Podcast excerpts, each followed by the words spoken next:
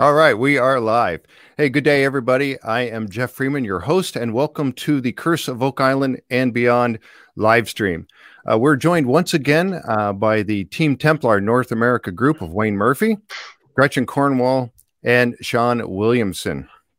Um, this is part two of a presentation that we started two weeks ago, uh, which is where part one is. And if you haven't seen part one, then I, I, would really suggest you go and take a look at it. It's available on YouTube, it's also on Twitch, and of course, in our uh, Facebook group page. You can find uh, part one there. Um, and we're in part one, it allows us to go in and li- know a little bit more about Wayne, Sean, and Gretchen, and a little bit more of their background. So if you haven't seen that, I would suggest you do and uh, kind of and we get started with how the Knights Templar made their way in from Oak Island and Nova Scotia down into uh, North America.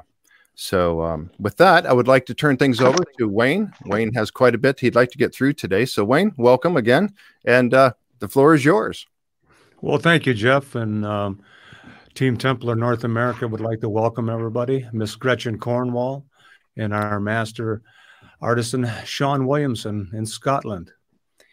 One of the things that Team Templar is trying to connect is why is there Templar markings in Wisconsin? Mm-hmm. And this has always been an elusive struggle for a lot of people, including myself. So I started going through some old documents from the 1800s. And one of these was from a missionary by the name of John Sergeant. Mm-hmm. And he was interviewing a Stockbridge Indian through his interpreter. And apparently, this was a Captain Hendrik Aupaumut. Uh, forgive me if I'm not pronouncing the name correctly. But um, this would have been, he was uh, born about 1757 and he died about 1830. And he was telling this amazing story about the history, how the the knowledge is passed down.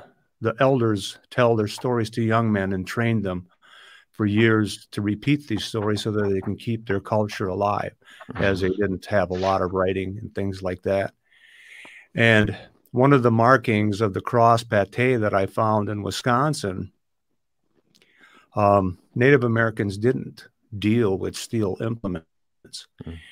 And boy, I was really hoping to find something that would say that. Well, this missionary wrote down what he said. And he oh, says, wow. As our fathers had no art of manufacturing any sort of metal, they had no implements of husbandry. They was not able to cultivate their lands, but little of that planting, Indian corn, beans, and squashes. So he was he was uh, pretty telling there that they didn't have no use for that and weren't aware of that. And how do the Templars come into this country and uh, meet the Native Americans and survive? Mm-hmm. Um, Captain Omupot, he wrote a letter to Thomas Jefferson when he was president, and um, it's it's an it's amazing thing when you read history. Historians would like you to believe that Native Americans were standing on the shores begging for nuts and berries yeah, as they come. Mm. But this is what he wrote. He says, We are the descendants of those tribes which your forefathers found on the banks of the Delaware and Hudson River. They were the original owners of that country. They were then powerful. Your forefathers at that time were small as children, at which time our forefathers had pity on them and put them in their bosoms and gave them the land to live on so that's the way it was. It was wow. uh, the tribes were very powerful and um, were able to deal with any type of, of adversary they could come into. And uh, Captain Hendricks at one time he said within an emergency they could they could have a thousand Stockbridge warriors available to them at any time. Wow. Well, as he tells his story, um, they they talk about the religion and and things of that knowledge, and he talks about knowledge of the gospel and how it was brought to them, and um, I always found that interesting. Somebody had to bring the gospel to them, and it certainly Mhm. wouldn't have been the Vikings. You know, so that that brings me to the the Templar connection. Right. And he was telling this story about. I want to make sure I get this right. Um, the historian too informed Dr. West that his people once possessed the good book given by the Great Spirit, but having lost that power to read it, they had buried it with a chief, and it is too much to believe that they did not possess the Jewish scriptures. Well, in 1815, Joseph Merrick, he was he was from Pittsfield, and he was doing some uh, plowing for a field. Well, he, he was working on Indian Hill, which was a Stockbridge burial ground, and he uncovered a parchment enclosed in watertight and hard, thick leather, having the appearance of a portion of the trace of a heart of a harness. Well, I later found out this is tefillin, uh, and it's a Jewish reference to a covering that seals Old Testaments. Oh wow, that's fascinating. Well, then, that by itself is great news. hmm But the investigators in me says you got to have more. So I found about four other very good descriptions inside of this when they opened it up. uh, The parchment was written in Hebrew characters, the identical passages of scriptures which the Jews use as phylacteries, and it tells about seven or eight Old Testament verses. Wow. And the Stockbridge people possess this. Like I said, um, Vikings, I think not. Templars, probably. Mm-hmm. Makes sense. Well, let's uh, fast forward to Wisconsin. So I'm going to bring you to a PowerPoint, and then we're going to get Mr. Sean Williamson to give you some of his great knowledge, and we'll see Gretchen in the tomb. And uh, here we go. All right. This is a little disclaimer that all the property of uh, Team Templar is copyrighted and protected. And uh, this was the original cross pate that I found on the rock. And Sean, at any time you wish to comment on this, what you see, please feel free to do so.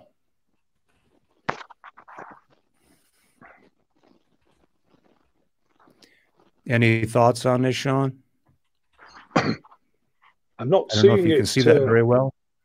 I'll just scroll up a bit, and see if it's underneath or something. I see a bit of a cross pattern right there in the dead center. Is that uh, is that what we're looking at? Mhm. Right here. I don't know if you can see my cursor Yep, moving. Yeah, we can see the mouse. Yeah, yeah, Yep. yeah. I see it there. And Wow. if you notice, as it tips a little bit to the left, it almost looks like there is a circle here. Yep. Well, that sure does look like that cross they found on Oak Island if it was inverted, wouldn't it? Yes, it does. And there it is. So you can see that um, Gretchen was able to tie that into and with information that that was coming from a lead mine in France, I believe, Gretchen. Mhm. Yes, that's correct. And um, uh, I believe that lead mine shut down in around 1340 and through there, uh, but had been active sin- uh, through Roman times. But that is the ore from that lead cross is from southern France. Mhm. Uh, Gard, I believe G A R D, in southern France. here's another shot of the the cross pate and um, you, you can see the more outstretched arms and some of the splaying on the edges sean are you able to see that better I, I can't, for some reason, I'm not picking that up, Wayne, but I've seen it in any case, and I refer to the, uh, the the the markings that we'd seen in the stone last time, uh, suggesting that the material was granite, and you know you're going to have to have a specific, very good steel chisel to make that kind of impression into rock Mhm. which obviously those uh, markings are well inscribed. Incised is the word. And, you know, these markings are all over the st- all over the granite stones, and the you know the natural outcrop, the tomb, etc., does suggest that at some point in time, it's been almost like natural stone geological uh, fractures replaced and built to uh, to create, you know, to create the area, the stones around the tomb. I believe that the, the tomb was a natural phenomenon, and they rolled the big stone down onto the top. Mm-hmm. You know, it's reminiscent of the stone that, uh, or feels a good way to describe it, I guess, would be the stone that they rolled before the tomb of Jesus. That's the way I like to to think about it, you know. But wow. I've seen very, very similar uh, mechanisms in the tomb of Celts in in Scotland as well, whereby they found stone that they only had to move once and made sure that when it dropped into the gap that there was, that it fit exactly. Now, to my mind, that that shows intent. It shows, you know, working out dimensions, working out a, a way to do that, and actually do doing it. It doesn't, to me, suggest that by chance it rolled in and it happened to be the right, right size. That right. stone in the tomb fits perfectly, mm-hmm. and you know, you've got the other incised markings, cross pate, uh, triangles, often often used as a sign of the Trinity, and other more esoteric meanings. And the crosses, uh, you know, I'm I'm wanting to come over and investigate further, uh, you know, and take it forward with uh, with Team Templar. Of course, I am. What we're seeing now here uh, is um, the outside near the entrance, the east entrance. And right up in this area here, you can see a triangle, which mm. would represent the Trinity. And here is the outline of a fish. Oh, wow. This is Sean and I are both. Uh, Sean and I are both on our cell phones here, so uh, when the screen is divided into four, our capacity to see greater detail is is uh, reduced. Okay. just as an aside. Let's see if I can. Uh, yeah, there's not much I can do to fix that. Unfortunately, with it being uh, presented this way, I can't make it bigger. So, um, but I can certainly see that. I mean, here, you know, I understand on your cell phone with the, such a small screen, it's going to be hard to view. And what Sean had me do is when I would take a picture like this, I would convert it to black and white. And here's a another uh, larger. Here's the triangle again and now you can definitely see the the outline of the fish. And this Let's is see, on I the eastern side of the outside of the tomb. I might be able to. Let's see if I can lay out. Let me try this real quick. There we okay. go. There we go. That's a little bit bigger picture of it there. There you can, if you want to uh, back up and look at that other one, then maybe that makes it a little better for Gretchen and uh, and and Wayne. Is, does that Sean. help? Thank you. No, I uh, don't seem to be able to see it, but I think I think Gretchen's. I'm familiar. You know, she's been there. She's seen it. Yeah. I mean. Yes, um, uh, absolutely. And the you know the triangle is not only a sacred uh, uh, uh reminder, a, a, thousand words in, a, in an image, um, but it, the triangle is often used as a directional marker as well. And there's much yet to discover and to investigate as to what the purpose and meaning of, of the triangle is and as to where they were trying to guide us if that was their intention. Uh, triangles were, were upside down triangles represent feminine energy, earthly energy, and the upward facing is is heavenly and um, uh, male in context. So it can also be directional, and so here you have a, a, a chalice triangle, if you will, next to a, a fish on the eastern entrance, which Sean, uh, or excuse me, which Wayne said that he used to be able to to fit through, but now the the uh, very large boulder uh, has slid down the, the hillside there and, and, closed that gap. But you can still see and, through it. And um, when I make this one black and white, it brings out the resolution a little mm-hmm. bit better, so you can yeah. see. Yeah, um, and that fish is very clear. I can see that fish very well, even in the yeah. tail and everything. That's uh, yeah, that's remarkable. And some of these things I didn't find um, until later on, um, after I got a little bit more experience. I still could use about forty more years worth, but uh, I'll do with what I have. And I think it was important to show what was on the outside of the tomb before we get inside. And we'll see here. Let's uh, let's take a look and see what's inside the tomb. I'm going to go ahead and keep the uh, keep the view like this because uh, I think it's better for the members uh, to be able to see it like this. So as long as that's okay with everyone in the in the, uh, uh, the all, everyone viewing, I think we'll leave it like this for now so we can get a better look at these pictures because these are fascinating. Go ahead. You, you can see the round rock that Sean was talking about. It's mm-hmm. it's very large and it's all flat faced on the front here. Um, at one time, this is the the south the north entrance.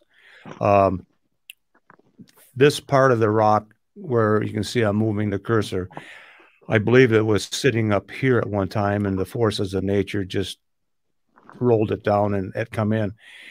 Um, by itself here, it looks like it's pretty easy to see, but it's not. And as we get in here, we're going to start to try to get inside of the tomb. You have to climb over this large rock in front. It's about a three to four foot drop inside. Um, you can stick your hands out and touch the walls. It's probably seven to eight feet deep. Uh, the ceiling is over eight feet high. So a, a person could lay down in here easy and uh, have have no trouble at all you can see that bo- all the walls are are flat and perfectly uh, uh, perpendicular to each other. And this is another uh, scene of it, just in black and white, to try to help bring out some uh, better detail. And Sean's eyes, uh, it's unfortunately that he he can't see this, but um, once he gets there, he, he has saw other pictures that are proprietary and was able to uh, make out some really interesting marks. This is looking directly up through the ceiling. I'm not sure how much this has changed in probably 700 years, but this is about all you can see uh, for light coming through. Was it built this way uh, intentionally or through time and forces of nature? Did it end up this way? Um, I'm not sure. And that's why it's important that Team Templar gets its feet on the ground. Here, as we go into the tomb, this is to your right. As you go inside of the tomb, stepping over the large rock, you can see how the rocks are, are, are smooth as a wall. This is the back side of the tomb, and you can see how everything's at 90 degree angles. Mm-hmm. And um, now here's where it gets interesting. Once uh, when when I was in here 40 years ago, I I had not a clue what to look for, and it was through Gretchen and Sean's help that uh, Gretchen at the time she was here, I was able to uh, uh find more things and uh, develop a better better sense of what was going on. This is the east entrance of the tomb. Um, 40 years ago, you could walk through here. And and uh, Gretchen, if you would like to talk about this east east the meaning of this east entrance.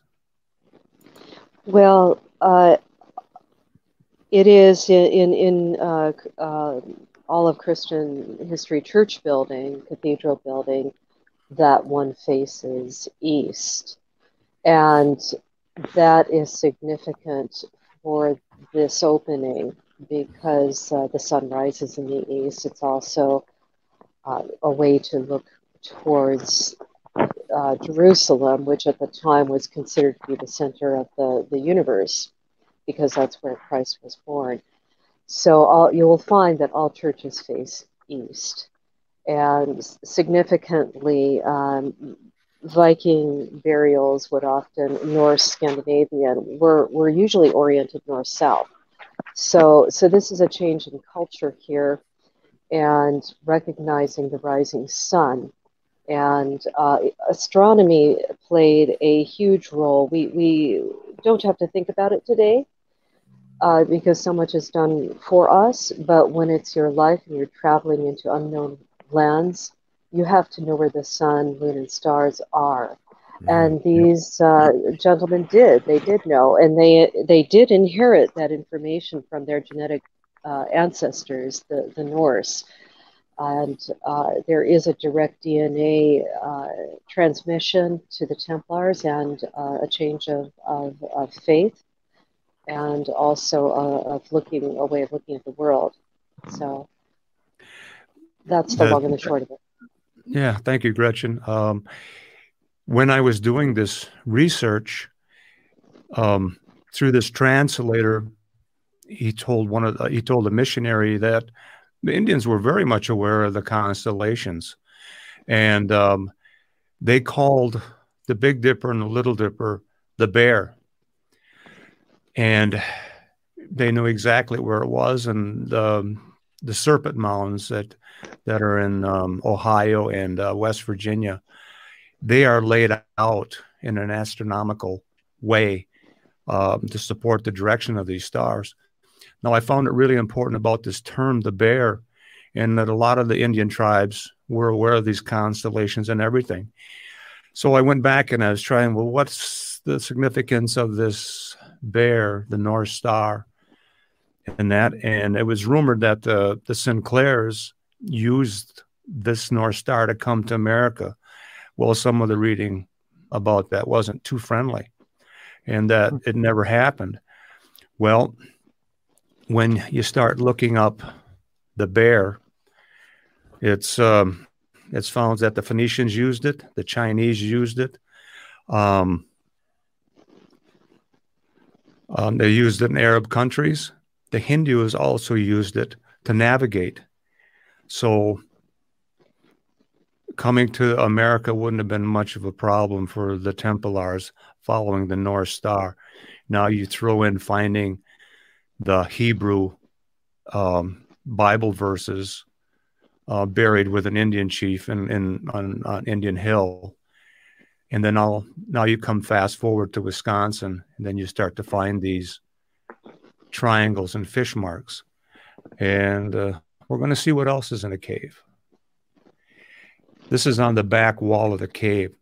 I don't know if you can see it very well. This is a close up. This is a uh, a cross pate that's in the back wall.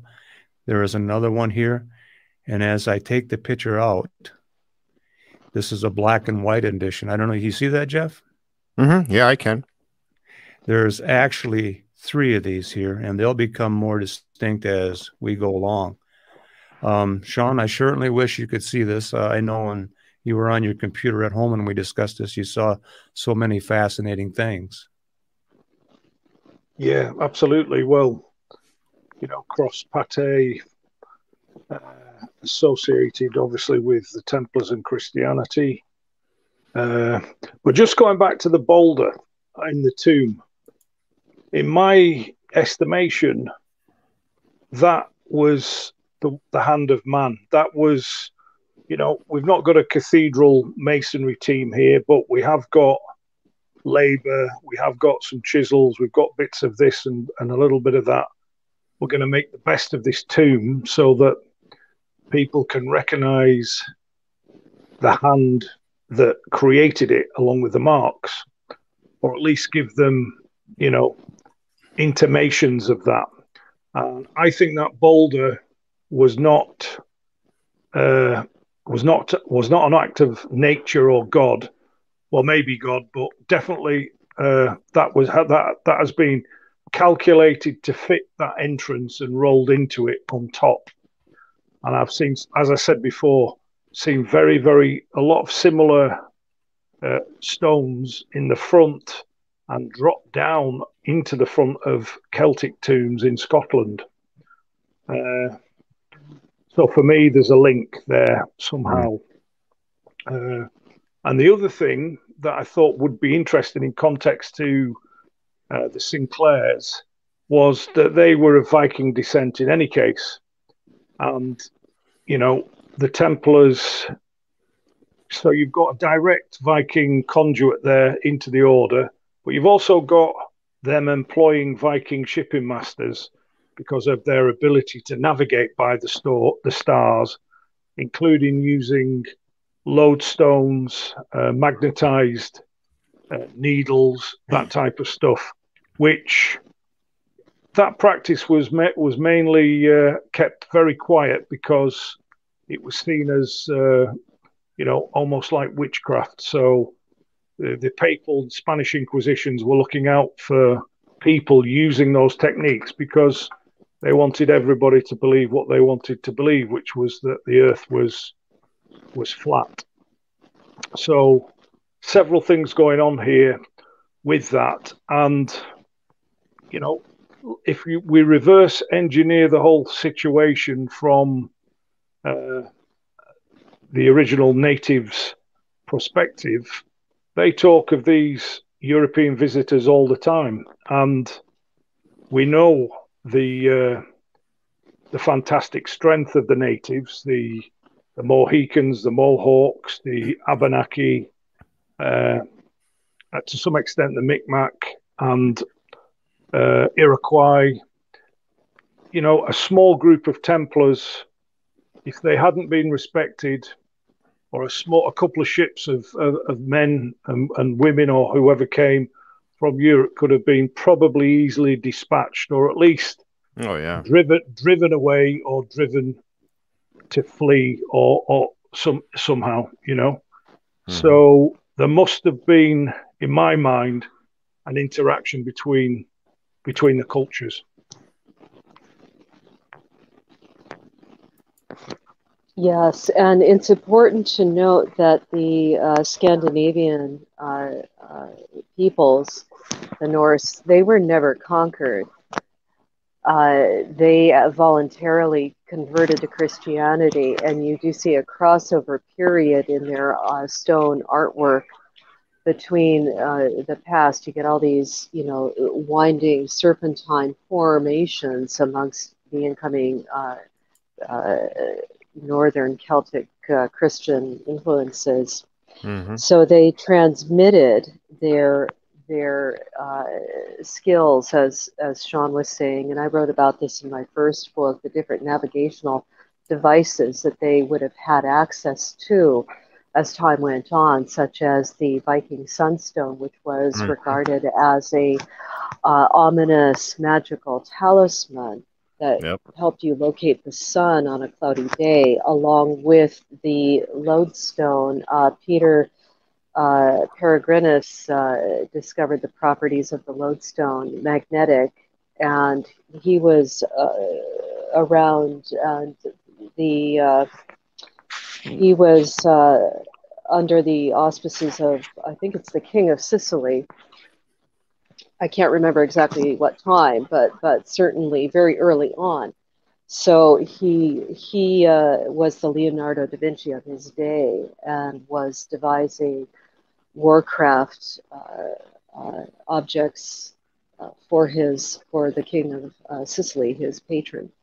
So there were any number of, of devices available and in use to a very secret level. And a sample of a Viking sunstone was found in the navigation box of a sunken Elizabethan ship. Yeah, I've heard about that. Yep. Yeah, yeah, yeah, So there's a clear transmission of information mm-hmm. and navigational devices down through the centuries. And it's amazing how they would have been able to decipher that. I mean, like that that stone you and I've forgotten the name of it already that you mentioned. It's the one that looks like a piece of quartz that they would hold up. That we'd be able to see the direction even in the cloudy yes. day. Optical that, calcite. Yes. And it, I mean, it is, is only found in yeah, it's only found in in uh, uh, that area of Scandinavia. Mm. Uh, that you can only get it there. Mm-hmm. So it's it's quite the quite the item and a, a high technology of its day. Oh, Our own military governments around the world, they're not going to give us their best technology. What we're yeah. using now was considered a big secret going yep. back decades. So, mm-hmm. you know, goodness knows what they have today available to them. Yep, that's exactly so, right. And yeah, how they figured yeah, that out, I mean, that's just blows my mind how they mm-hmm. were able to figure that out that they could use something like that. But yeah, can you yeah. can you start to see the the pattern, Jeff? Here, mm-hmm. um, how the Templars would have had the ability to get here, how they needed to interact with the Native Americans. Now you oh, find a, you now you find the Hebrew scrolls buried in the uh, and dug up by someone who wasn't, and he actually took it to his clergymen, and they're the ones who were able to decipher that it was written in the original Hebrew form and able to decipher what um, testaments they were referring to in Old Testaments. Mm-hmm. So it, it certainly does give a lot of credibility to where the Native Americans would have gotten this from and how they move further. And as we were going back to the cave, I'm going to get you back into the cave here because there's, I think we can see the faint outlines of cross pattées. And this black and white one um, really helps to see it a little bit better. But what I found, this is, I, I really like this picture for, for a lot of reasons. There are three cross pattées here. There's one here, and there's one here, and there's one here. Mm-hmm. And Sean, from uh, when he was examining them, he he found other things, punch marks that he can refer to that I, I don't have the skills. But I give credence to this because it reminds me of the the cross of Christ and the two thieves that were crucified with him. Why would these oh, yeah. be in? Now you have the round stone, right? Mm-hmm. Um, the stone, the, the, the the grave that Joseph uh, laid, uh, that Jesus was laid in. They had a round stone on top of it. Now mm-hmm. you've got this tomb. Now you've got three crosses in the tomb. Wow do we start to see a connection here? oh, absolutely. And that's not so I didn't I had not thought of that. That's fascinating. Well, there's even more. All so right, We're gonna we're gonna take you along a little bit. And this is a black and white photo. And obviously now you can see the difference, how this will allow you to see a little bit more detail. And this was per Sean. He he guided me through this. Oh yeah, definitely. You can certainly see them there. Wow. And this is just a different angle of the crosses. And Sean, when he was looking at this on full screen, um, he saw several punch marks. Sean, do you remember? Um, yeah, yeah, yeah, yeah. Talking about yep. that. Absolutely. And uh, when we immediately, I saw, you know, the work of a you know rudimentary point that was used to define or make a a relief ledge or carving. Seen it before, but it was repetitious. It was the same mark, almost like similar to the punch hole effigies. Uh, sorry, the, the punch hole on the Westford Knight, the effigy, that they were able to sort of join the dots to create uh, Sir James Gunn and there were similar markings in the stone.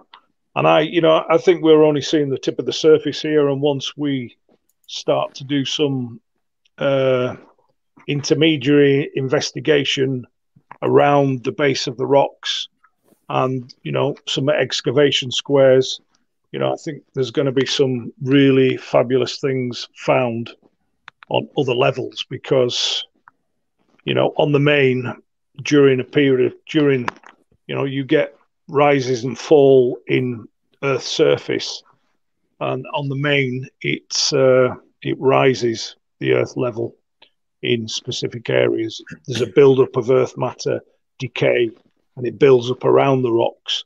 So you're not actually looking at ground level. In fact, it's on a slight uh, camber or slant in any case. But once that Earth is removed, there's going to be some more uh, fabulous things found, I think.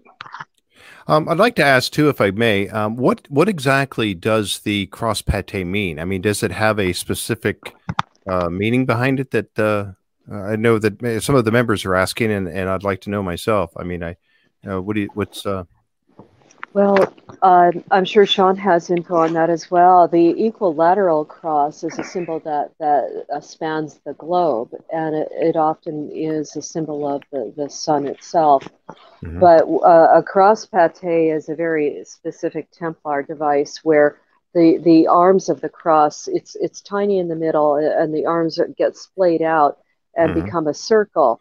And that is uh, over time, you know, we'll all recognize that as a as as a compass.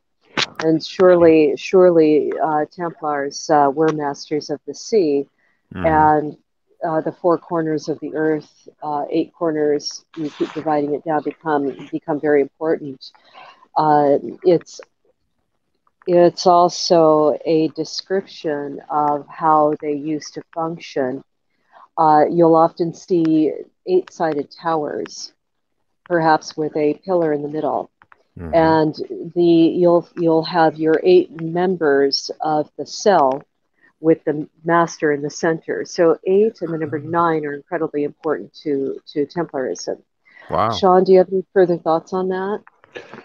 Yeah, I've not got my uh, dictionary of, of, of crosses, but I have seen in a few uh, dictionaries of Templarism that uh, the cross pattée, I forget which one, could be Knight Grand Cross or something like that, but uh, there is actually you know, it's a it's a sign of a certain knight officer.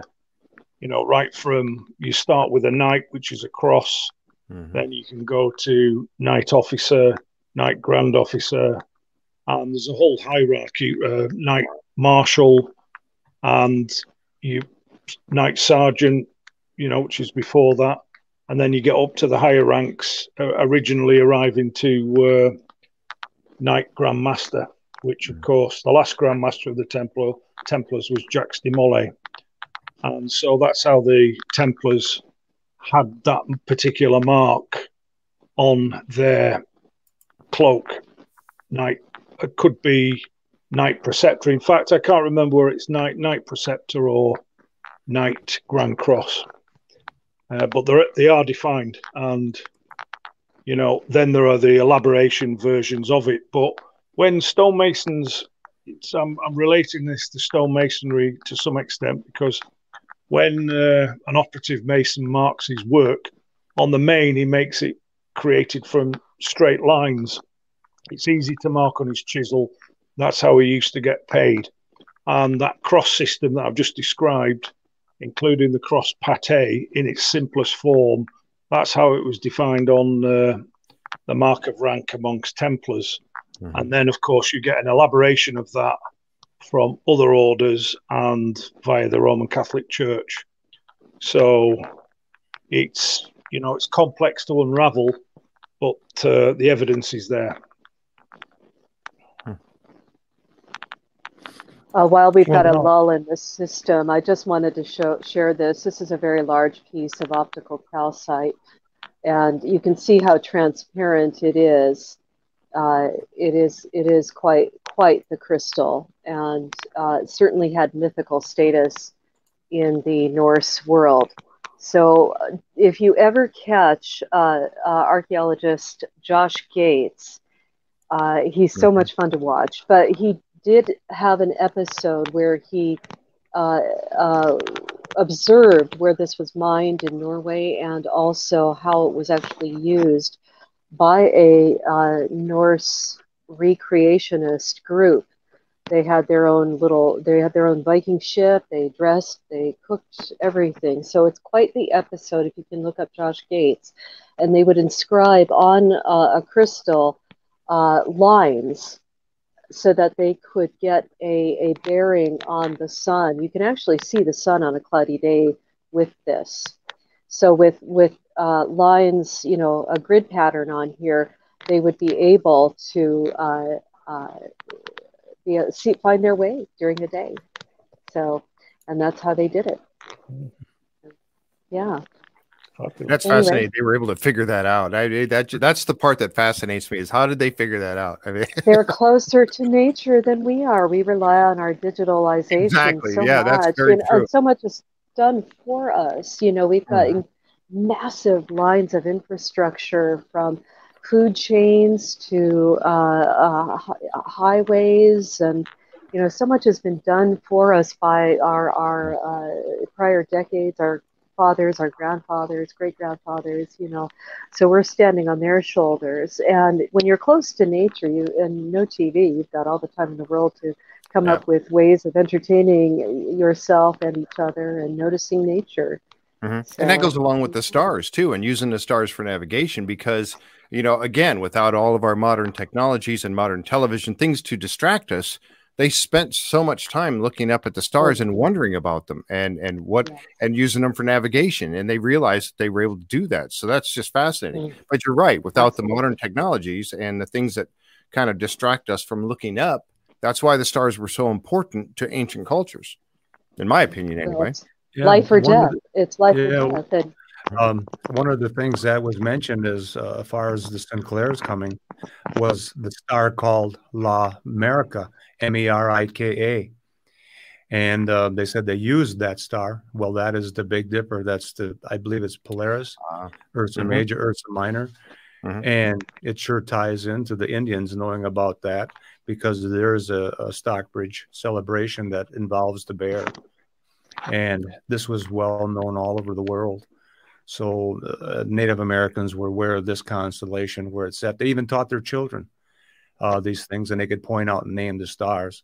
So the Native Americans were very skilled at laying out things astronomically. Mm-hmm. And um, on this, I'm going to take you some more into the PowerPoint. And this was when Gretchen came in 2018. Um, so she's outside of the tomb here now.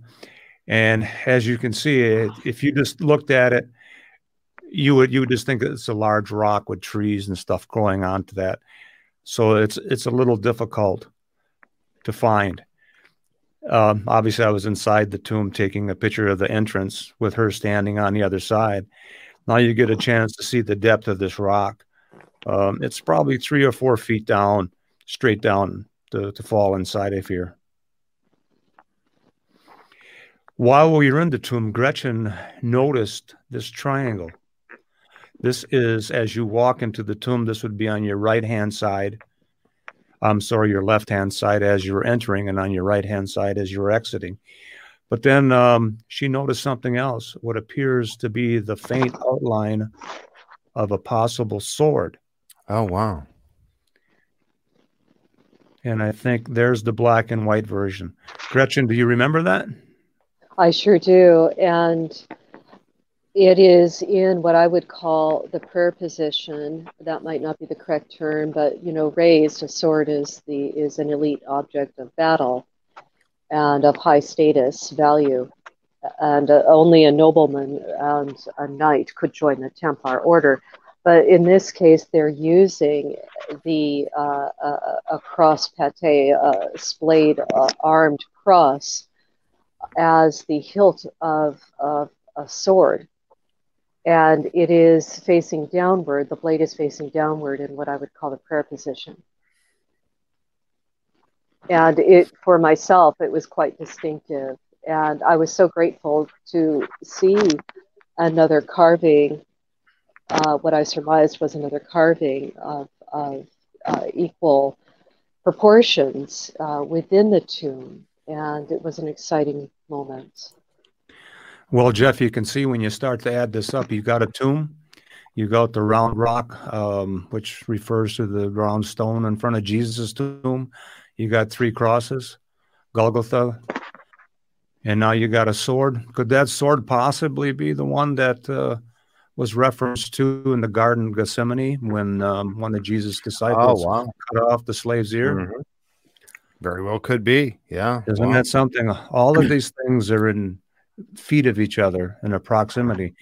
As as we've been sitting on this for a while, and it, our next course of action is obviously to get Sean on ground, get our film crew on the ground. But as Sean has explained, there is so much more to find here, and you can see that there's there's a lot of not just circumstantial evidence. This stuff is carved in granite Yes, right. And that's, that's not going to be easy to do, right? No, Sorry. and and keep in mind, just as an aside, the the light behind me is the east entrance. So the sword is carved in the prayer position in with the east entrance. So, uh, uh, just as an aside, um, that narrow gap and position, and you know, they never did anything. The Templars were very practical, but everything was laced with spirituality. And who knows what else might be there inside the cave that we had not noticed and has perhaps even eroded over over the centuries.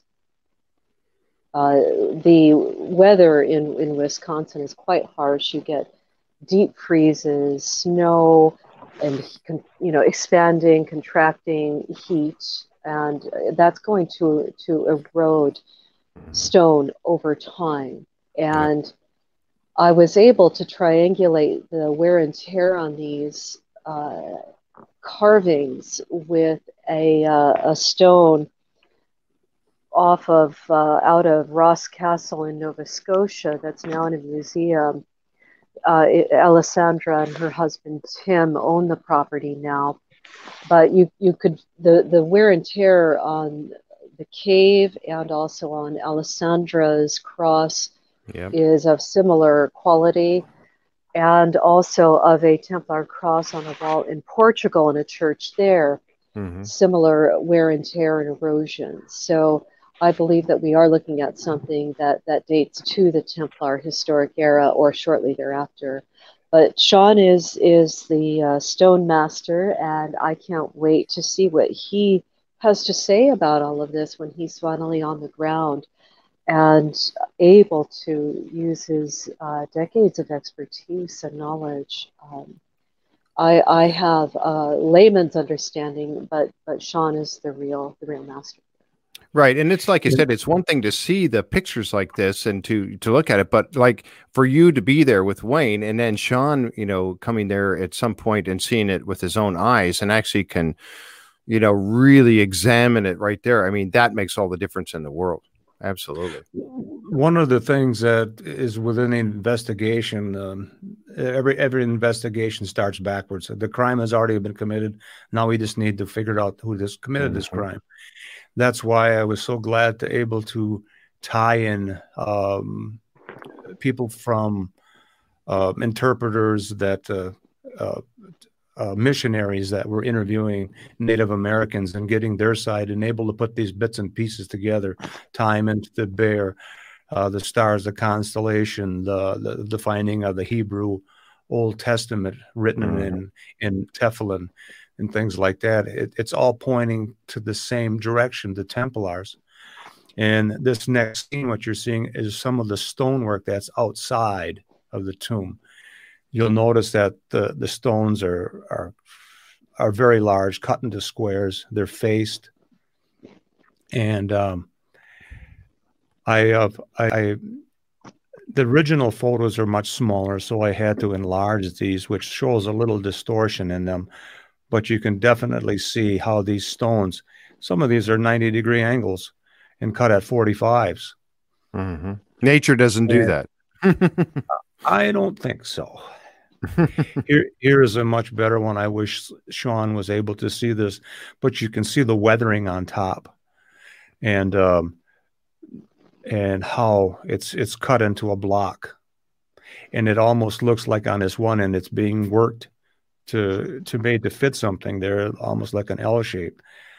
Um, again, I apologize for Sean because he doesn't have the luxury of to see this in full screen.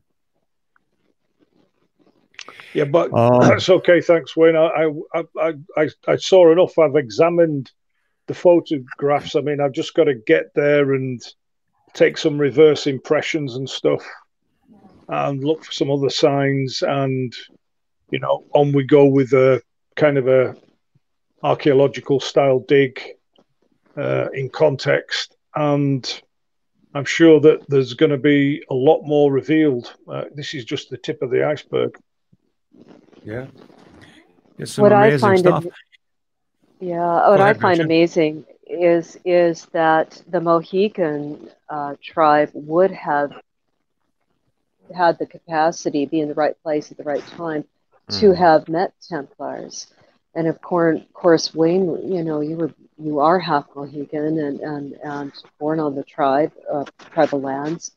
But uh, as your ancestors were, were forest inland, we've come full circle. So, you know, here, here your people are uh, on this landscape that, that the Templars were on and perhaps even led there by, by your own uh, ancestors. So it's, it's quite synchronistic and, and trippy. It, it, it's quite, quite boggling. Yeah, one of the amazing articles too. While while doing this research, they found in 1929 a guy was going to put in a pier in New York on his uh, uh, whatever lake he was on, and he found a steel Viking spear point. Really? And um, I have the pictures of it and the description, and they actually took this in and had it uh, tested with the machines that they had, and they figure it was uh, between 900 to 1100 century. Wow. Uh, so you got the Vikings there, travel as possible. They're coming, everybody's coming to Wisconsin. And uh, I think we lay down a pretty good trail so far. You think so, Jeff? Oh, absolutely. Yeah. Yeah. It, it totally makes sense too. I mean, you know, making it, you know, and again, going back to the fact that we agree that they uh, were in Nova Scotia area at one point and then coming down the St. Lawrence Seaway and making their way through the Great Lakes. It's an obvious trip. I mean, why not? And they would take that easiest route to get to where they could, as far as they could go. And basically that's it. That's as far as they could go is uh, into the, uh, into Lake Michigan and then make their way inland from there. I think Team Templar's um, done a pretty good job. Not myself. Um, Gretchen and Sean are the historians on this. Um, but we're able to tie into the stars, you know, the navigation, the Indians' awareness of the stars and their use the names, the bear, you know, the constellation, the big and little dipper, and also tie it into the Chinese, the Muslims, the Phoenicians. So it, it's just not a fluke. Um, we're trying to lay uh, a trail that's probably 700 years old. Mm-hmm. Um, near this next site, when I had originally shot these pictures, um, we probably shoot three or 400 of them. Don't really pay much attention to them. And Gretchen would sit down for hours and look at this, and oh my God, here's we've seen something here, and but just by changing the camera, your angle of your camera, just by moving over three or four inches, up and down and all around. And this is a very large rock here. I can't tell you the name of it because, uh, for obvious reasons. But if you'll notice up in here, this is the outline of a bear. Wow. And you can see the front legs, the head, and part of an ear. And also, I just can't wait to have Sean this. You can see the relief carving of this right here inside of this rock.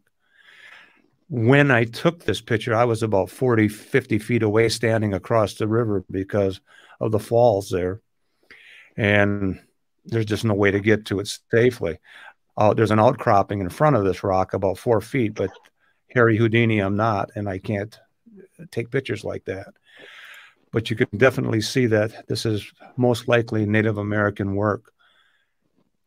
And here it is in the in the black and white sense. When I took this picture, I didn't realize this tree branch was hanging over the top, and I wasn't going to scale this 30 foot rock to try to move it. And one of the things that I came across was a drawing by a Frenchman in the 1700s of a Mi'kmaq man. And it's, it's, I think it's important to recognize that when you see this drawing, you can see some of the re, uh, references to the Templar. You, on each side of his chest, you're going to see two cross pattées, and on his arms, you're going to see the symbols of serpents. Now, this was done by Europeans, so this is what this artist. This is his work, what he did in the 1700s. Wow. So, I mean, that's an ob- ob- obvious connection right there. Yes. And um, uh, Sean has a lot of history on this with the Mi'kmaq and the Templars meeting. and I'm going to put this in black and white for you.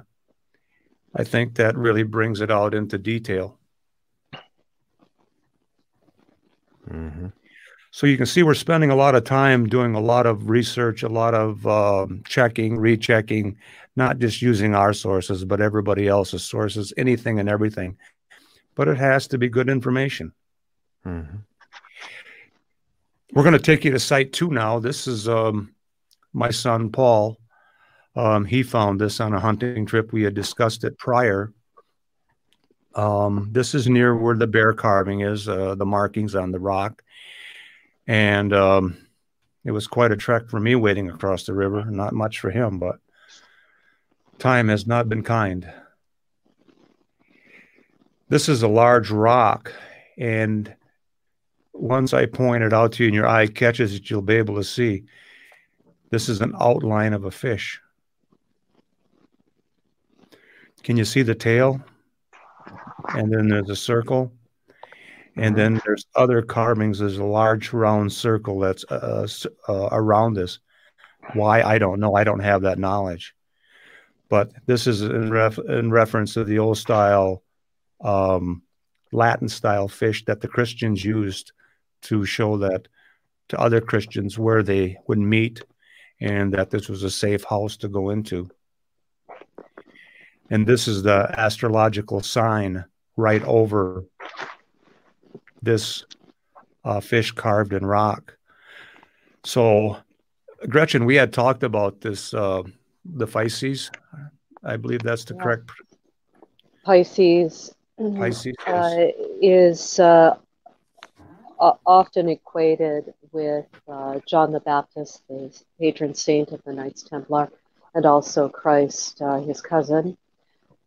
So it is uh, no mistake that Sean was a, or I'm sorry, Wayne was able to to uh, to uh, suss out that that uh, that rock was was right underneath the astrological sign of Pisces. Mm-hmm. And as he said, it's a representation of a safe house. But early Christians, you know, if you were meeting somebody on the road, you would draw an arc in the sand or with a stick or with your toe, and then they would come along and draw the other arc, creating a fish sign so that you would know you were safe. And as as he said, a safe house. So it, it, we're not just looking at a carving of, a, of an important food source and life sustaining food source, which it is, but also food for the soul and uh, of, a, of a European hand here. Um, but uh, in ally to the tribes that would have been present and welcoming on the land and trading information, trading skills, trading uh, even objects. And I would say that one of the reasons why we have not found as of yet any uh, European objects from that period is that they would have been uh, uh, taken away long ago, or we just haven't found them yet. And they would have been misunderstood as a family heirloom being brought over by a family member, a descendant. So one of the things about site two here, it's it's only about one percent explored. Oh wow! So we we haven't even done no groundwork, and I'm, I'm only going to show those two pictures. There's other stuff there, but for proprietary reasons and and this and just because Team Templar wants to be cautious. Mm-hmm. You yeah. know, we're, we're not trying to uh, uh, make a ghost appear here but there's evidence, solid evidence in rock. And um, it's a, it's important to protect the the Mohican Stockbridge Munsee Band lands. This is their nation, and to uh, respect the peoples that that came before and made these carvings. Uh, the one thing I, I did want to say offhand is that Wayne and I went south to Roche-A-Cri State Park because there are no Native American carvings there.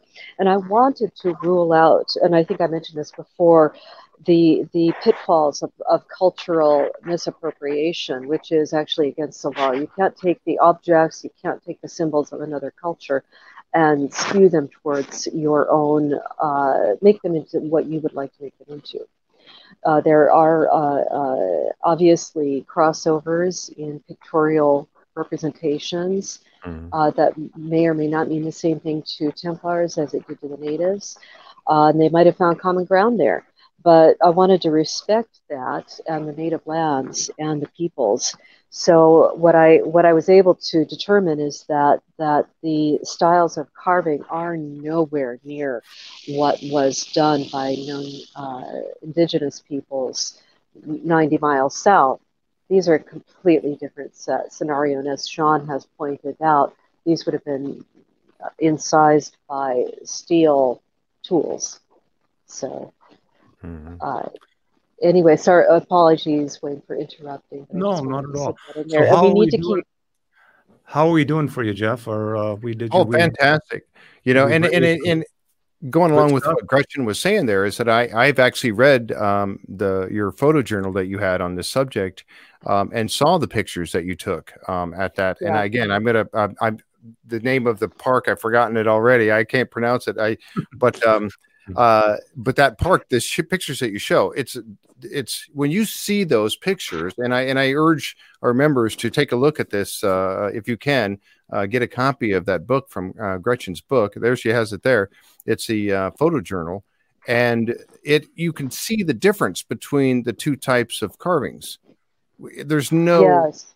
they don't they don't rep- they don't look like each other in any way you can see a definite difference between them. So it's obvious right. that these weren't done by the the Native Americans in that area at the time. I mean, it, it's just oh, obvious when you see them. Yeah. But yeah. Uh, I don't know if you can make that out. But uh, yeah, you can. Yeah. Mm-hmm. Yeah, these are uh, uh, very different from what's found mm-hmm. at Wayne's location. And the other reason we're we're trying to protect the site is we don't need people, you know, showing up with, you know, their shovels and destroying the landscape, oh, destroying yeah. evidence. And, and these are this is it would, and this is a nation. This is the sacred lands of of the uh, tribe of the Stockbridge, Munsee, and the Mohicans. So this is mm-hmm. this is their nation, and Wayne is the gatekeeper. The the mm-hmm. uh, elders are the gatekeepers and we are the incomers coming in and, and asking if we might investigate this uh, anomaly mm. that appears to have every earmark of it being of, of the Templar hand. So we must respect that. And the laws in France, when the whole uh, Mary Magdalene thing, the Da Vinci Code thing kicked off, Rennes le Chateau, they had to change the laws in France because people were showing up and destroying property and destroying uh, ancient heritage there. So, you know, it's very closely guarded now in, in France, and we must treat this the exact same way. So oh, it's absolutely. not just our discovery, you know, it's we're protecting the land and, mm. and the future. We're just passing through. This is mm. going to be here a long time after we're gone. Right. And there were some pictures that you had also shown. I know you right at the end of the book you had shown some of the pictures of the graffiti that was put on some of the walls there, and and it is it just it just crushes. Oh, it's just heart. heart it's so heartbreaking. Like you yeah, know, I mean, like that. It's like these are if they only if the you know I'm, i was going to say young people, and I shouldn't say that because it could have been anybody, but you know, yeah. for them to deface something like that, it, it just blows my mind. It, it, look at what you're causing to the history. Um, yes, and I, again, I don't know if you can see this or not, yeah. but I was just awful. That's crestfallen, and and yeah. there was trash everywhere, and I just thought, come on, people, this is a natural beauty, a natural phenomenon of great spirit, mm-hmm. and uh, the the peoples that were first there put their mark on it, but they, you know, they can destroy it. And and here we all clomp in there and throw our stuff around and spray paint everywhere. And I just, you know, honestly, yep. uh, have some respect, mm-hmm. really. Yep. Uh, um, the, the next site I'm going to take you to is uh, these photos have never been released. They're in copyright protection, and um, Sean didn't get to see as much as uh, Gretchen did. He saw actually this is how I became acquainted with Sean. Um, uh, Gretchen mentioned uh, the great Sean Williams, and and I, I says, well, let me let me uh, see what I can do here. So I sent him a few photos, and um, this was most likely one of them. My my son again, Paul, he found this. This is what we call Site Three. Um, he found this in the uh, fall of 2019, and we weren't able to get back there till the spring. Um, you'll you'll see some pictures. There's some snow on the ground yet, but you can start to see the stonework happening. And he said now he's interested. He's hooked. He looks at every rock. He says in the woods, and uh, he just got a hard time keeping his eyes looking for deer. And uh, this is my son standing over um, right behind him is a large rock. Uh, you'll see a better picture of this. Um, I had to enlarge this, and it kind of shows some. Um, it's, it's, a little different, like it's out of focus, but you'll be able to to get an idea the depth. Here was the rock that was probably inside there, and you can start to see it was worked. Mm-hmm. And I had my son go down into this hole because it's a square hole. You can see the things that to show the depth and just get a relative size. And as you start to look around here, all of a sudden you start to see these rocks, which are made into blocks. Yep. And these are big blocks. And some of these are flat, and some of these are are are, are carved, and you can see how they're buried under the ground. And you have to remember this is a forest. This is miles back in the woods. Nobody's going to carry these blocks and say, hey, let's go in the back in the woods and build a fort. So there is natural rock in the area. So whoever did this was probably using the rock in that area. This is one of the unique rocks that we uncovered, and this was uh, sent to Sean last year, where it, um, I think maybe Gretchen referred to it as a, somebody had referred to it as possible keystone. Yeah. And um, underground here, as we uncovered, there's another notch in the other end of it. Uh, again, th- these are not natural rock formations. No, not absolutely not. That's clearly done by man. Yes, and um, only a couple inches of this was sticking out of the ground.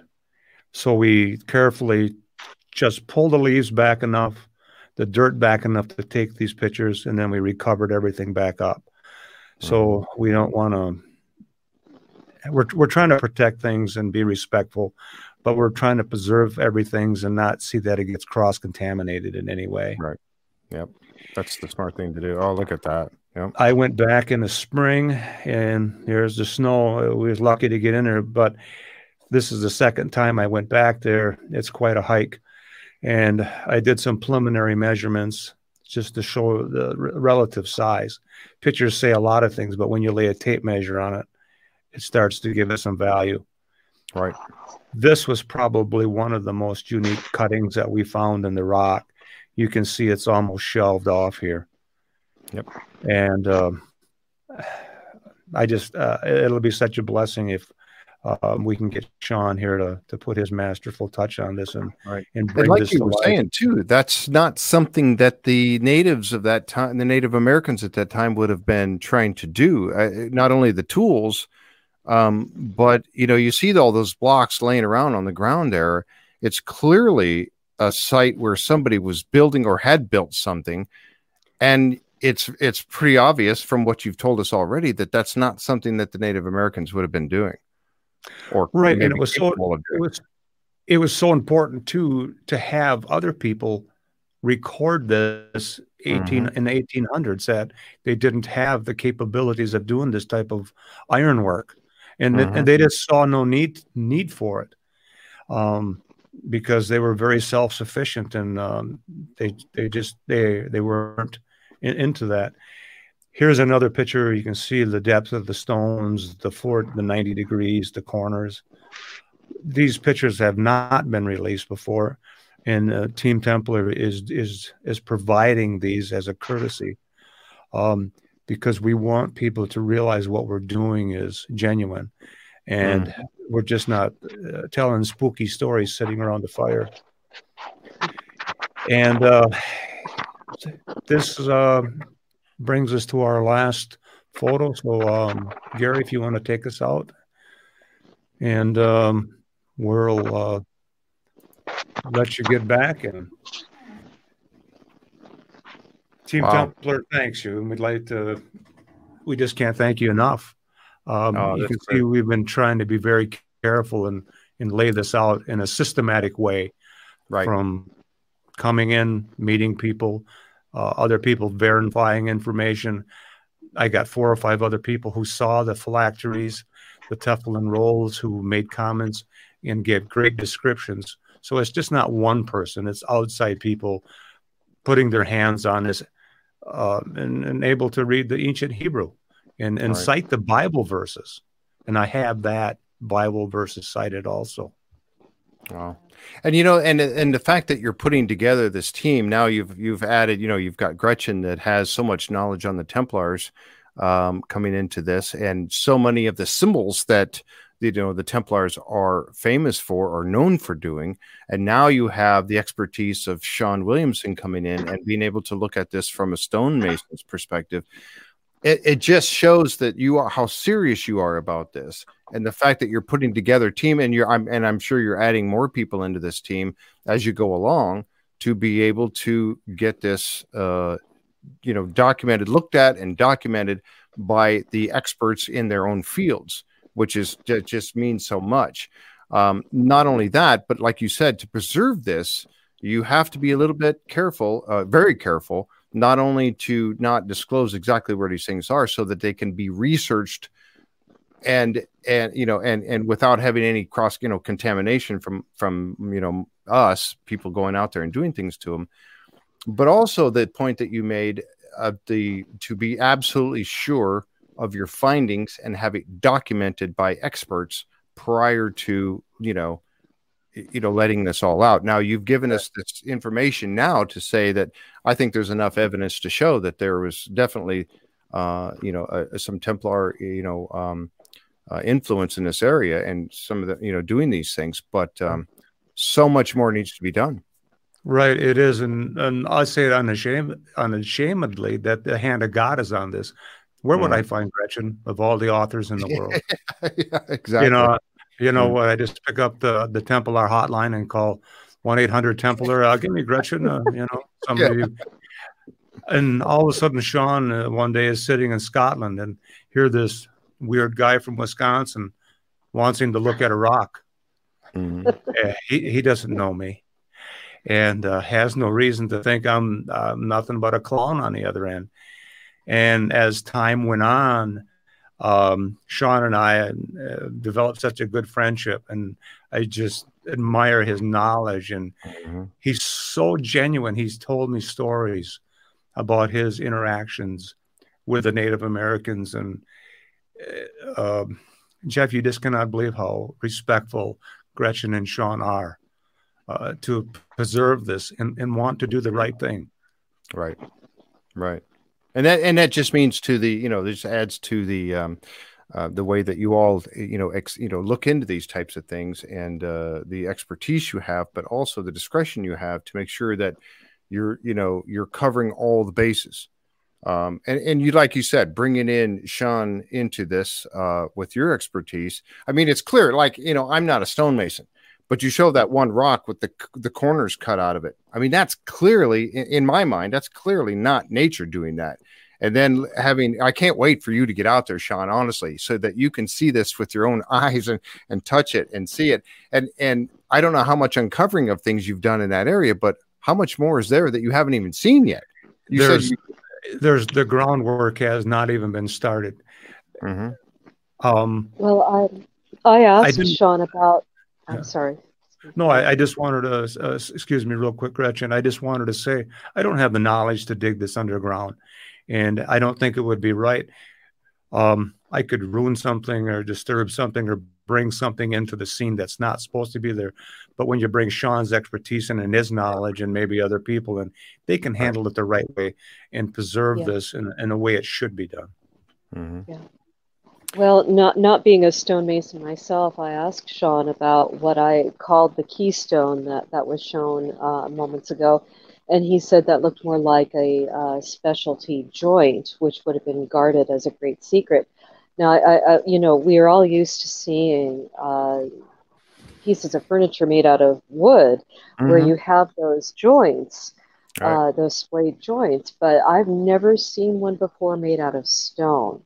And I, I would love to find the other piece if that if that had even been created or what they were intending to do with that. That's quite right. something to create a joint like that. So mm-hmm. it was it was really terrific to get Sean's input on on that uh, because that was something I was unfamiliar with entirely.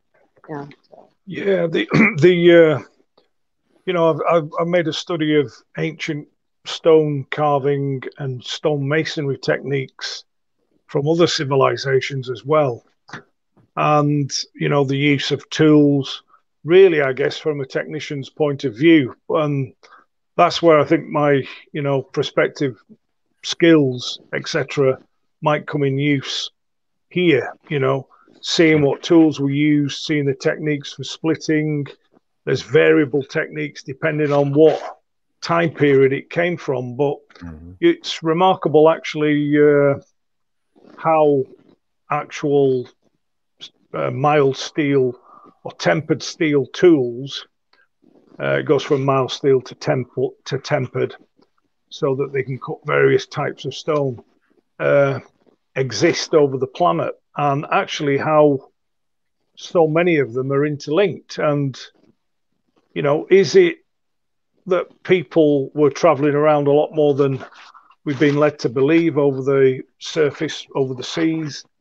You know, why is a certain technique of stone carving or how to create a huge block of stone or ashlar uh, very similar in one area to another and you know what about this idea of being able to carve stone with other materials like uh, much much harder stone and, and in fact how did they move them all these things at the moment are really fascinating, I think, mm-hmm.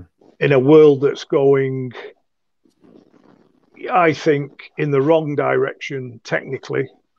And we're losing, you know, what's going to be left of our civilization on this planet when we look at what's left of these fabulous civilizations, you know, from Rome and Byzantium and mm-hmm. the great cathedrals what mark are we going to leave on this planet? You know, and I think by looking back, we might we might start to look forward.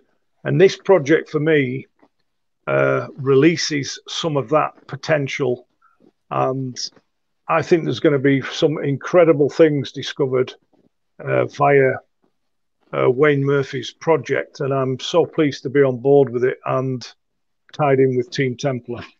Yep. And and something that you had mentioned, you and I had kind of talked about before about some of the techniques that you uh, know about from uh, older techniques that were used in stonemasonry and and that that that aren't being passed down. So that kind of relates to what you're saying now. Not only you know in a in a way because those those same techniques aren't being passed along unless somebody like yourself is willing to do that. And again, looking at it, you know what you just said, it's the same thing with looking at that history that we don't want to lose we don't want to lose hold of that because that has led us to where we are. And and what kind of thing are we leaving behind? Uh, it's we got we we must carry those those through to the future. We have to or else they're going to be lost forever. Yeah those those, those techniques you know and it, it all starts in the the stonemason's Bi- bible for me and that's mm-hmm. you get a, a a rough very rough piece of stone that's got no sides. It's totally irregular, and the technique it, it's all in this. It's all in squaring that block, that piece off mm-hmm. to uh, you know with your ninety degree sides through through a specific technique that has not changed in probably what three four thousand years. Mm-hmm. The exact same technique is being used now, but unfortunately, even in Europe, under this present uh, health crisis, so much of this stuff is being closed down, and these these avenues of craft training, and yeah. you know, perhaps a project like this will help keep those keep keep them alive and keep this uh, you know keep keep the connections to to our ancient past. Yep, yeah, I couldn't agree more. You're right, and we have to do that. And I think that what you're doing here is just to benefit that and keep this uh, um, knowledge going and keep it of interest because people will forget about it. Absolutely, yeah, definitely.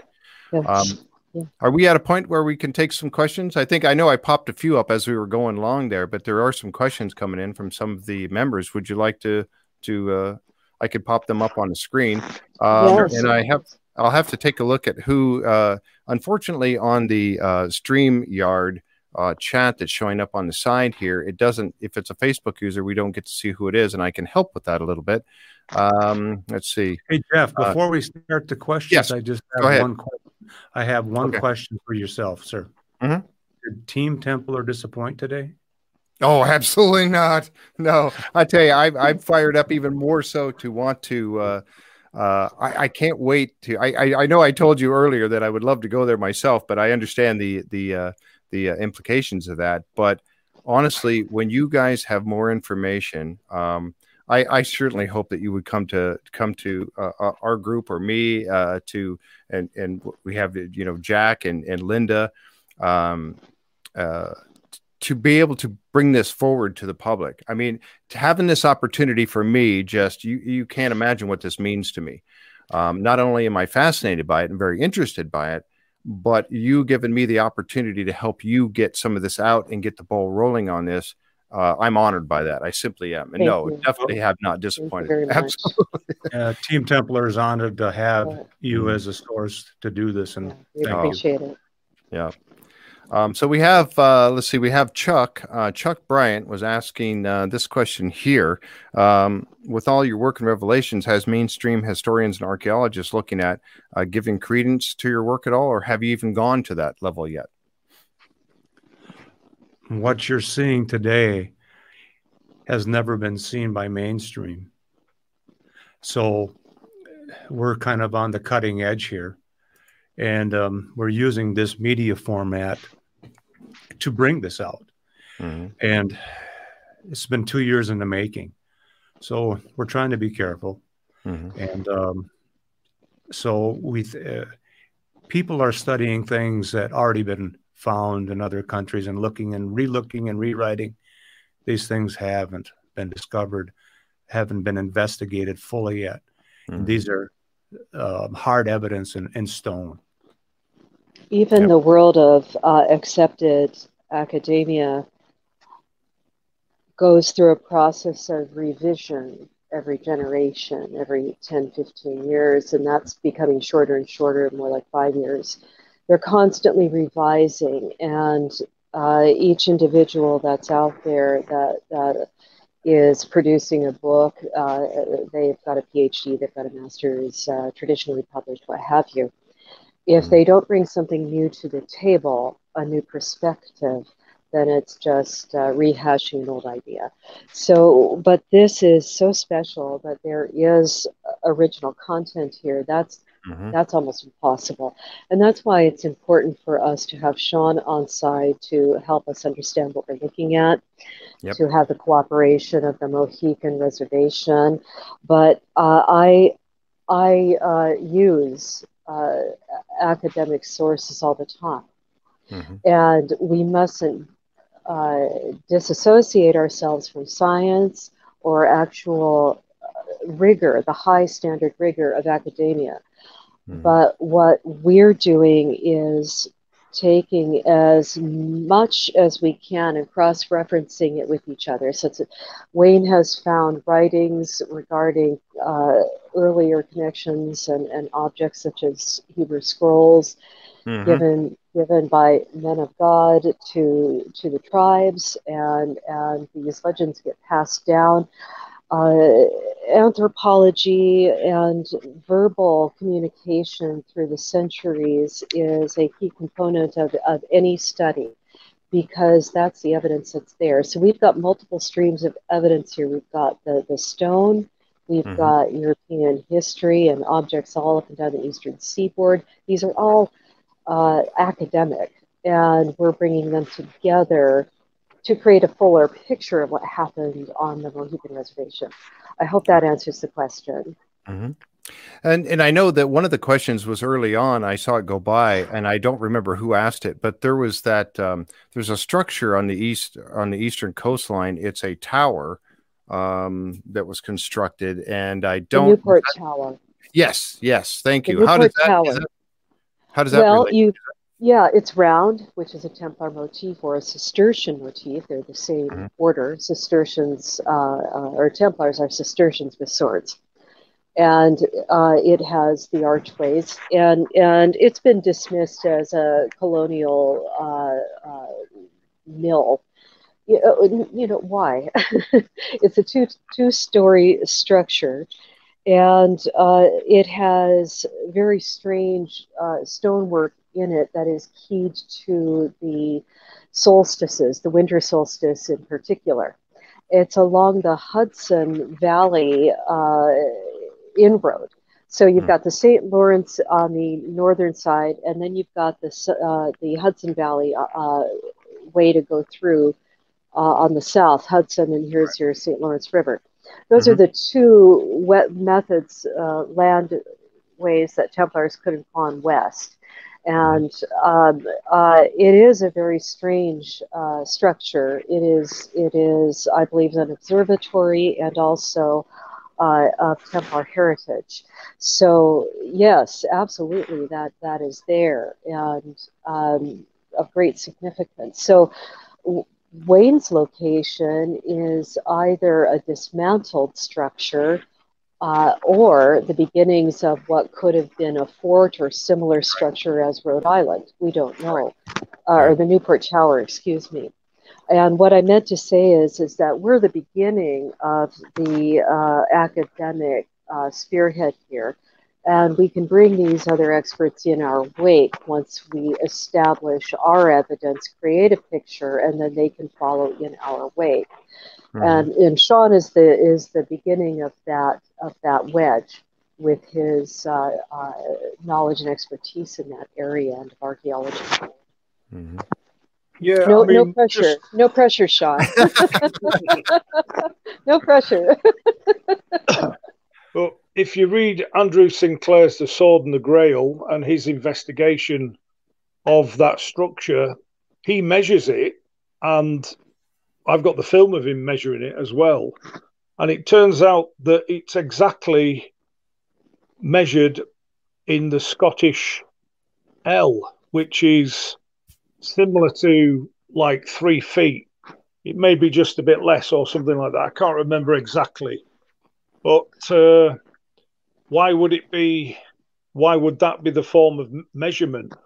You know, it, again, does this does it relate back to Prince Henry Sinclair, whose main base was in the Orkneys, uh, etc. And is there a connection with that, or is there a greater connection with pre-Columbus uh, uh, ocean faring to the, you know, North America from from from Scotland, etc. I think I think that that's where the connection is, and I think it's you know with Wayne's project, we're going to be uh, Team Templar.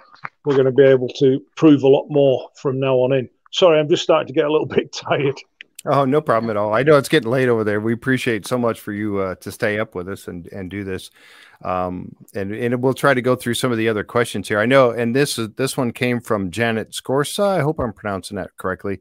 Um, and she had asked uh, the question, and she stepped away for just a moment and hoped that uh, she didn't know if it had been covered or not. Um, and I think we know the answer to this, but I'd let you. She was wondering Has the tomb been excavated by archaeologists? Uh, and do we know how old it is? And has there been any uh, DNA samples taken of the soil of the floor of the tomb? That, that, that part has not been explored yet. Mm-hmm. Um, we, we need the right people on the ground to do that. Mm-hmm. And um, Sean has told me his ideas how he can do that. So once we have other people in place, that will all be looked into a very systematic and very careful way. Yep. And that's exactly right. And and I know that as you bring more people into the team, um, you know, to come out and do that sort of thing. That's why I had mentioned to you one time about going out there and doing uh, taking a uh, a metal detector and going over that whole area. And I'm sure at some point you may get to that, but having the archaeologist on on site, who knows what you're going to find at that point? I, am just fascinated by that by uh, no end. Um, let's see. I'm just looking through some other questions here. Um, let's see. I know uh, Brenda was saying, whoops, I missed something here. Uh, I'm trying to scroll back through this. Sorry about that. Um, looking at some of the questions. Uh, let's see. Oh, okay. Brenda was just saying she was very thankful that you were sharing some of this stuff with us today.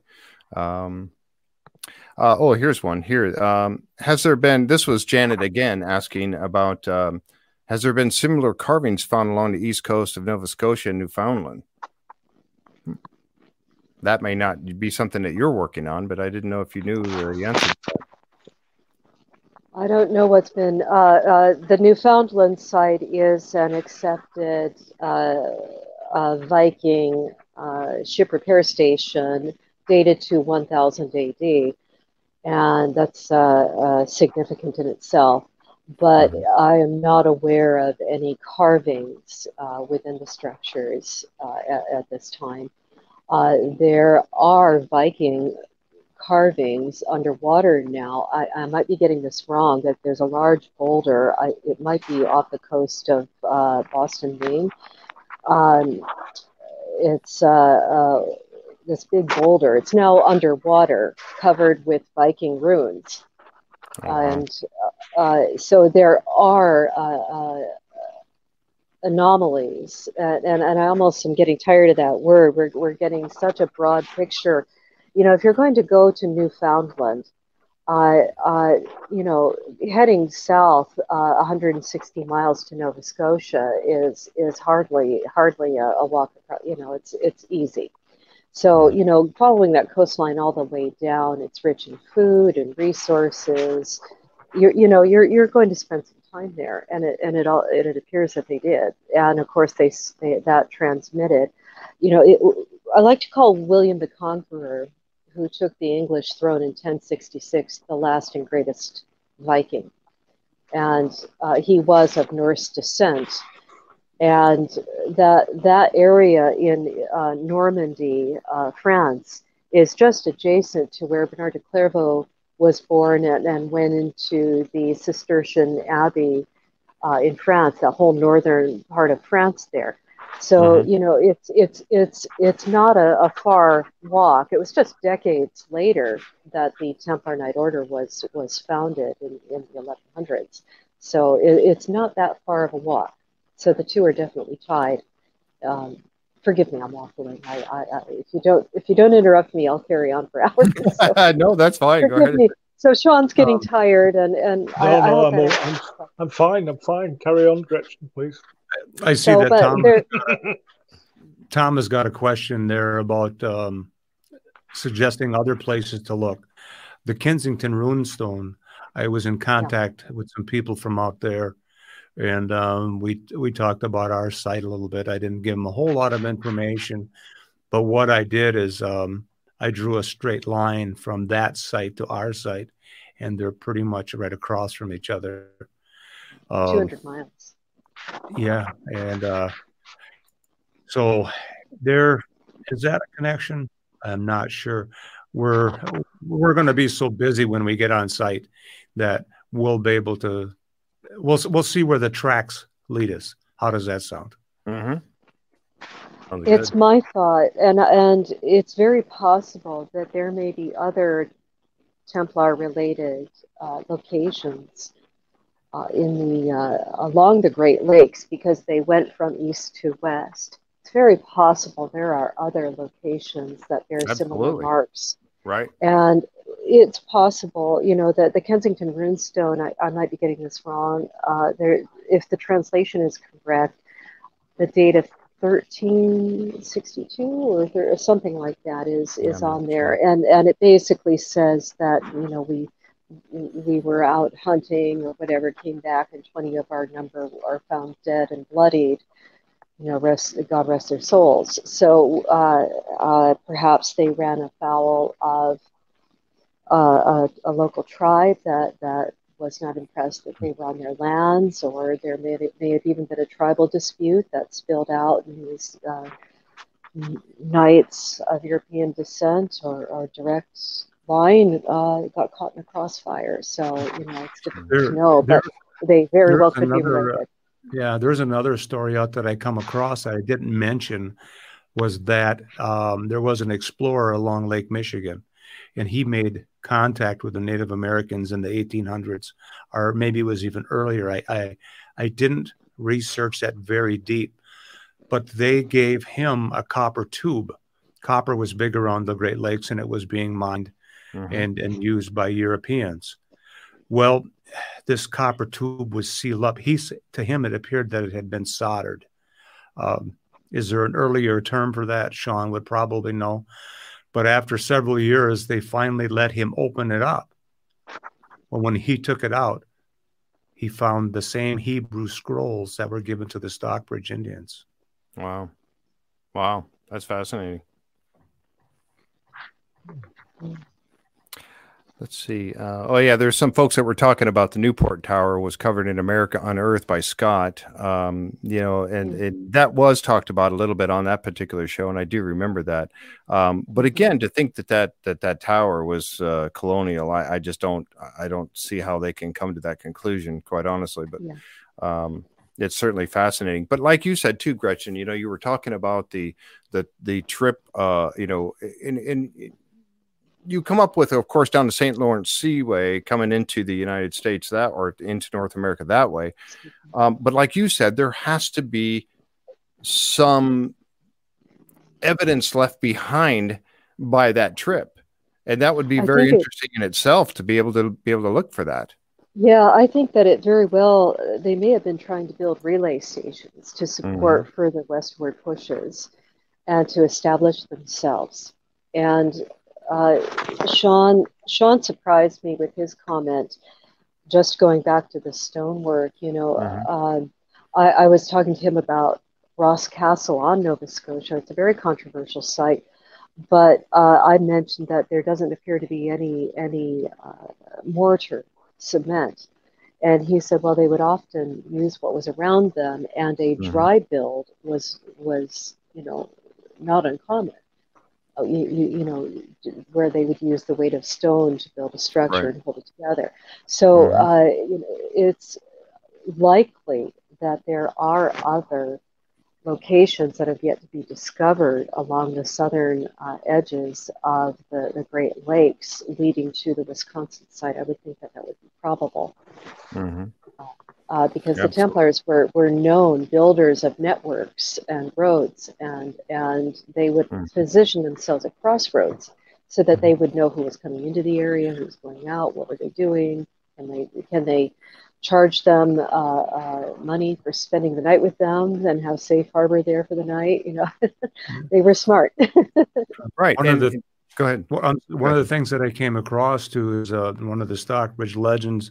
I had mentioned it on season our, our first show, um, the legend of Cornhair, when Henry Hudson was sailing the Hudson River and came in contact with the Stockbridge Indians and the mm-hmm. Indians along the, the, Delaware, the Lenape, and uh, when the Dutch tried to convert them to Christianity, they said no, no. They were so afraid that that the people in the longboats would come back and punish them so this would have been hundreds of years before they were even there.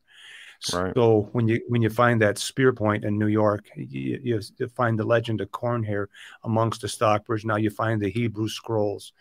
I, I, I think our trail is warming up, especially to Wisconsin. Yep, absolutely. Yeah, I agree with you. Um, and that's going to be interesting to uh, to see how this develops. And I was trying to catch uh, some of the other questions. I may have missed a few. Uh, if I haven't uh, put your question up, please uh, uh, pop it into the chat again, if you don't mind, so that I could um, catch that. And I know there's been so many uh, comments going by. And again, as I mentioned last time, and Gretchen, thank you so much. I know you spent an awful lot of time going through the the members' chats last uh, from part one and Absolutely. answering so many questions. That was fantastic, Absolutely. and I know the members really, really appreciate that uh, very, very much. So, um, uh, and I know I've missed some, but I, am asking if people, if you have another question, uh, or a question that I haven't uh, brought up, uh, please post it again. Uh, I think I'm finally uh, down to the end there. Um, yeah, there was uh, Mark was talking about the image of the Native American that you had up, Wayne, and he was talking about I, the tattoos. Mm-hmm. I can bring that up real quick if um, okay Gary Gary he'll punch me in, and um, I'll just see how smart I am with this. Hi, Mark. Yep, there this it is, is. There, yeah. This is the color photo, and I think um, um, with Sean, the advice I, I, I black and white ties it, and I, I think there's. I'll leave that up there, so that um, again, these are um, uh, these belong. This picture does not belong to us. We are mm-hmm. using it. So um, this was uh, drawn by a French artist in the 1700s, and his comments were that this Mi'kmaq warrior um, on the original had European features and light hair and light skinned. And, um, but it's definitely, you can see the cross pattées, the serpents on the arms. Mm-hmm. Yep. And the serpents we know are very important, uh, that we found out have been very important to the Templar as well. Now, that's something that I hadn't known uh, until I believe it was Doug, uh, was it Doug Crowell had brought that up on Doug the Curse of Oak Island. Yeah. Yeah. And, uh, I've yeah. I've done a half an hour. Um, mm-hmm. Yeah, I did a half an hour video on that, which is certainly does not cover the entire scope of the subject. Mm-hmm. But if you go to my Facebook profile, you can find my half hour video there on that and how it relates to the uh, Castle de la Rochefoucauld and the family there. But the the serpent in medieval thought is one of eternity. It sheds its skin, it, you know. So it's a it's a resurrection symbol. It's um, also a wedding symbol. Mm-hmm. It, uh, uh, in fact, uh, Prince Albert gave uh, Queen Victoria an engagement ring of the serpent because biting its own tail. You know, it's it, because it's meant to uh, symbolize eternity, and uh, certainly the the uh, Rochefoucauld family, uh, they be- be- thought, believed their ancestress was the uh, mermaid uh, Melusine, mm-hmm.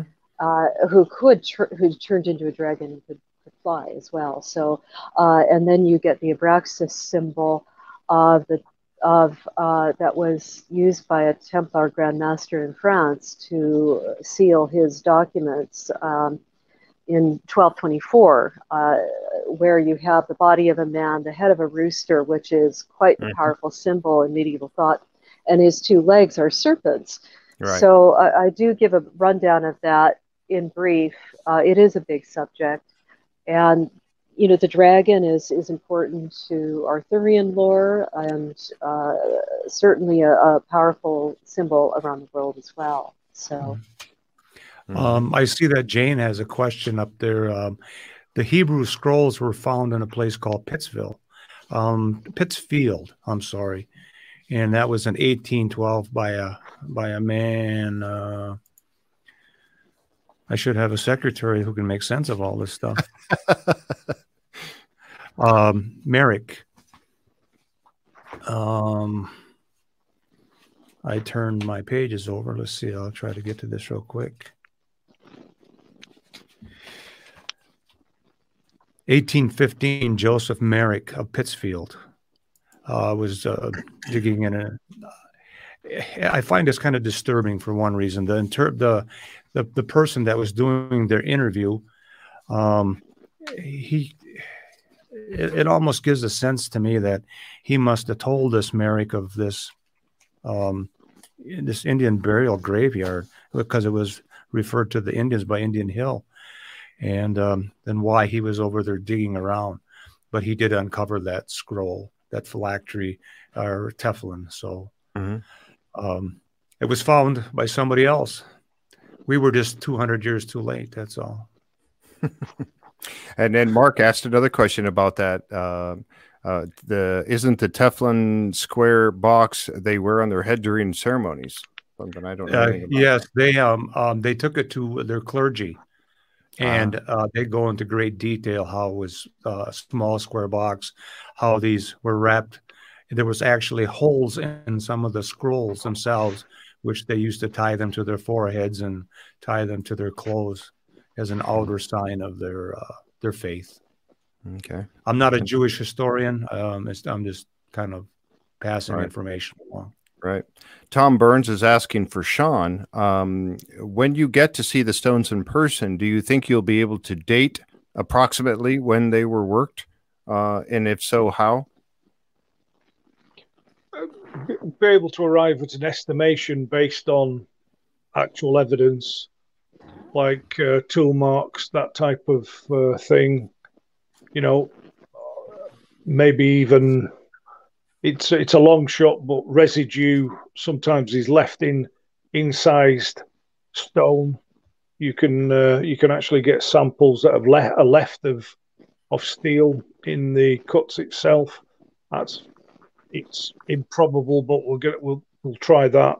Mm-hmm. And of course, the uh, you know seeing how that main boulder was rolled into the on top of the tomb precisely, and as well as what's on, on what what's what we can see the the incised crosses and the triangles and the cross pattée and the fish, then other investigation I think will give us an idea of, of an approximation of the timeline of when this activity was taking place.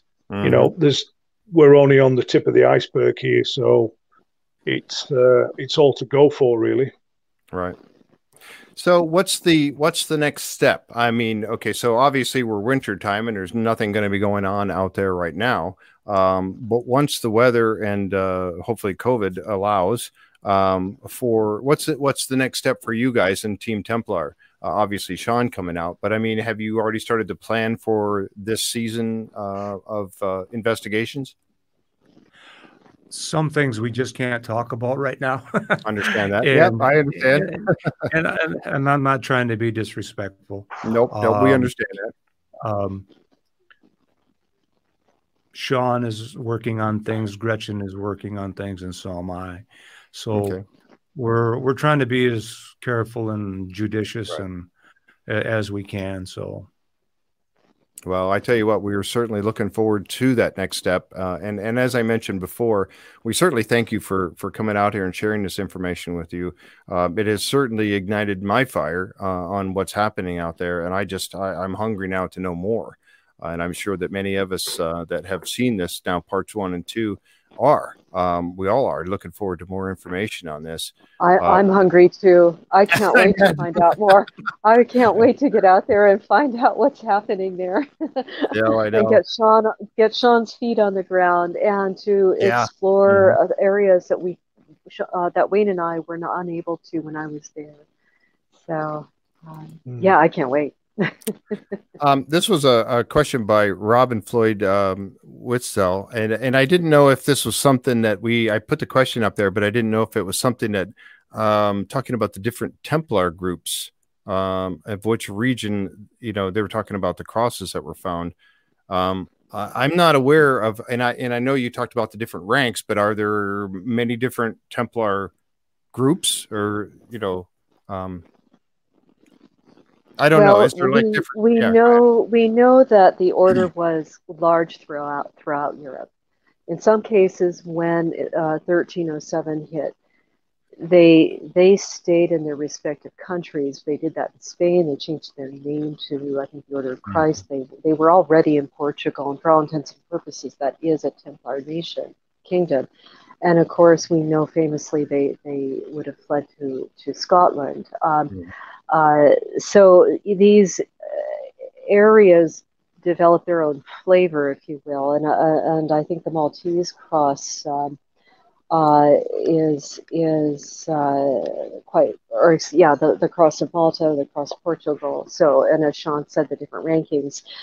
But um, it, it may be that that the uh, cross in in uh, the tomb, for example, the sword, is Portuguese.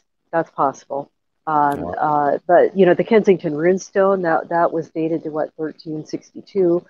So mm-hmm. that's certainly post his uh, Templar uh, historically accepted era. You know, these guys, you know, uh, historians all love to say, well, you know, they were all arrested and rounded up, and, and that was it. No, it wasn't. They didn't get everybody. And if there were 20,000 knights across the, the breadth of Europe, it takes three to six men just to keep one knight on a horse. So you had your landlocked knights, you had your naval uh, capacity, you had large farms. They were in production of, of wine, of, of blacksmithing, of wheat, uh, roof tiles. You know, they were producing, they were trading within the merchant guilds. They, uh, you could become a member of the Templar Knights and never sit on a horse. So, you know, mm-hmm. who's a Templar? Yeah. You know, the you guy, know, if, just um, the guy on the horse, you know? If um if if the Templars were um locked up and put in jail, I better get back on the job and uh, see how they got over here and how they escaped, I guess, huh? Mm-hmm. Yeah, exactly right. And I, as I mentioned to you before, you know, in in uh, in part one, um, you know, I'm a I'm a total believer that they did come over here. Um, but it's just finding that evidence and putting that all together because uh, not all of them were put into prison, not all of them were killed, and if they had been, much of their I'm going to say treasure, but that treasure involves a lot of different things, whether it be actual, you know, monetary or religious artifacts or whatever, have yet to be found. So where did right. all that go? So well, it, it, obviously went somewhere. Yeah. This, yeah. These, I, um, these areas that we're finding this stuff is laid out rather uniquely that mm-hmm. we're not going to say right now. Mm-hmm. But I understand. It's, it, it, well, it's laid out in such a way which ties in to other areas that are always that already been discussed.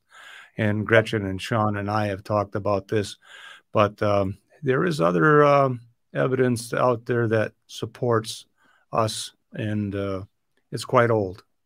Yes, and if you if you get a chance, I highly recommend watching the Lost Templar Relics with Carl Cookson and Hamilton White. They have done a tremendous job.